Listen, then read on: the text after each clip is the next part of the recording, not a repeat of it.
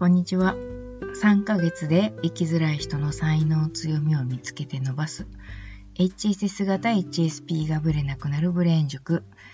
HSS 型 HSP 研究家の時田です。えっ、ー、と、今日はですね、焦るっていうことについてお話ししてみたいかなというふうに思っています。ちょっとですね、焦るに関しては、あの、気がついたことがえっ、ー、と、出てきたレベルなので、あんまり深いことがお話しできるとはまだ思えないんですけれども、あの、焦るじゃないですか。HSS 型 HSP の人たちって焦ってしまうと思うんですね。なんで焦ってんのかなっていうことを、うん、まあ、その、まあ、きっかけはですね、えっ、ー、と、受講生の方たちで、とてもあの、焦って結果が欲しいっていうふうに思われてる方たちはとても多いんですね。でご相談者の方にも、とにかくすぐに結果が欲しいんですっていうふうにおっしゃられる方たちはとても多いんですね。まあそこでその、まあまあそうおっしゃらずにというふうに言いたいところなんですけれども、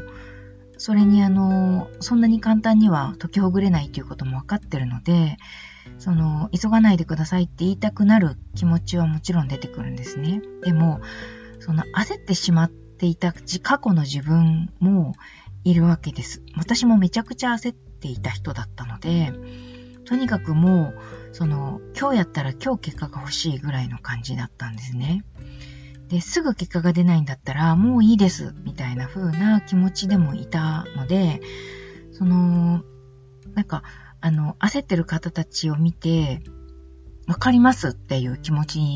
にしかならないんです。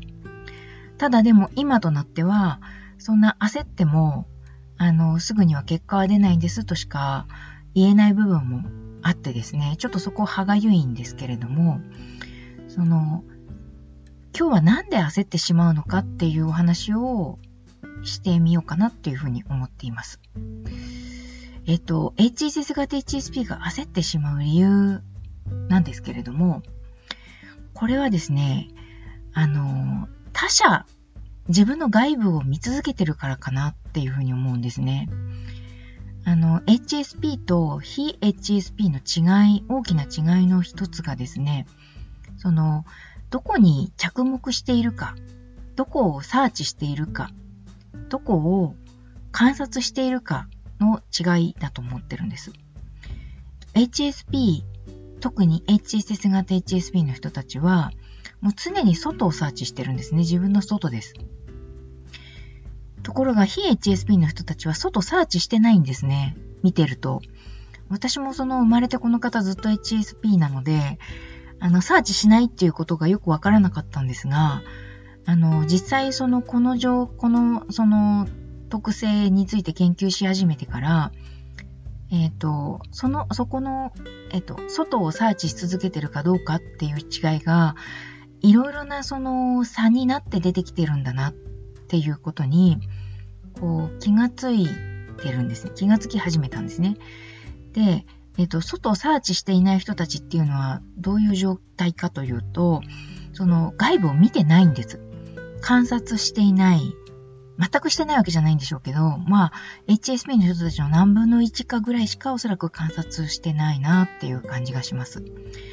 だから、あの、あんまり言葉は良くないかもしれないですけど、まあ、気がつかないですよね。あの、調子がいい時の HSP の何分の1かしか気がつかないなあとその、注意を払わないかなというふうに思います。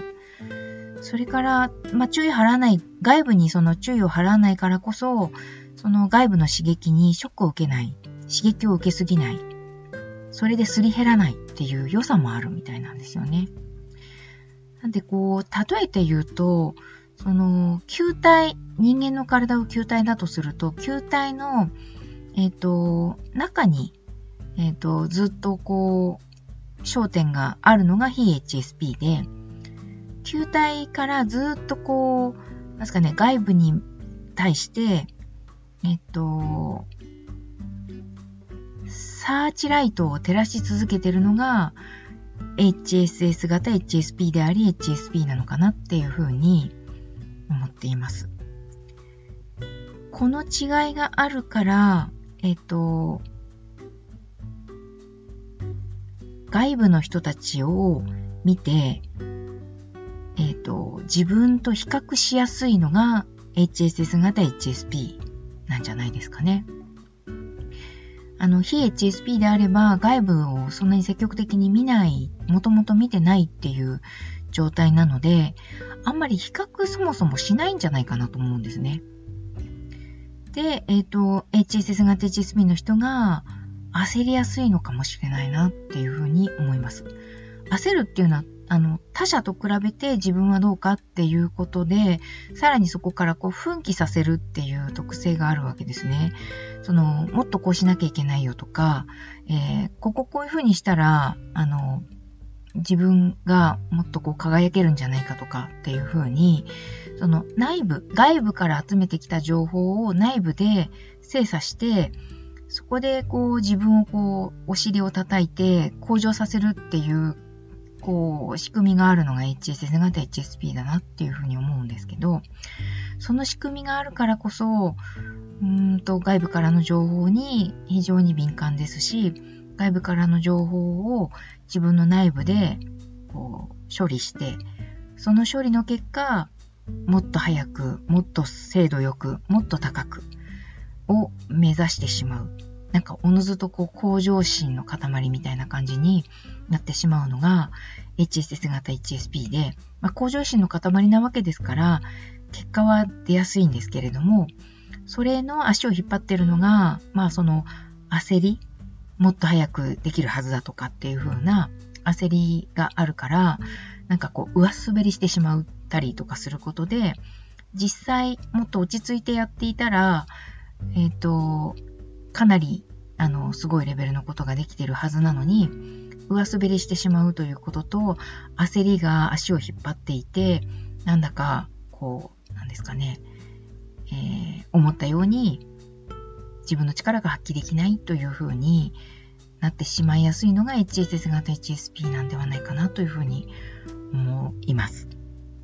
ちょっと焦りについてはですね、まだまだ研究しなきゃいけないところなんですけど、こういうふうに言語化できてるっていう、言語化でき始めたっていうことが、あの、焦り、えっ、ー、と、わからないことですね。わからないことの、えっ、ー、と、解明にかなり近づく行動の一つだと思いますので、まあ、中途半端ではありましたけれども、発信させていただきました。あなたはどんな風に、あの、ご自身が、ご自身の焦りをどんな風に、その、扱っていらっしゃるでしょうかね。まあ、焦っちゃいけないっていう風に自分に言い聞かせたりとかしてるんじゃないかと思うんですけれども、まあ、それはどちらかというと逆効果かなという風に思います。あの、焦るのが私たちなんだっていう風に、ああ、また焦ってるねっていう風に、その、あの、焦りを含めて自分自身だっていう風に捉えられるようになっていくと、焦っていても落ち着いていられるんじゃないかなっていう風に思います。焦らずに行きましょうっていう言い方は適切ではないかもしれないですが、うーん、まあ、焦りを受け入れていきましょう。今日は、あの、そんなところです。ではまた次回。失礼します。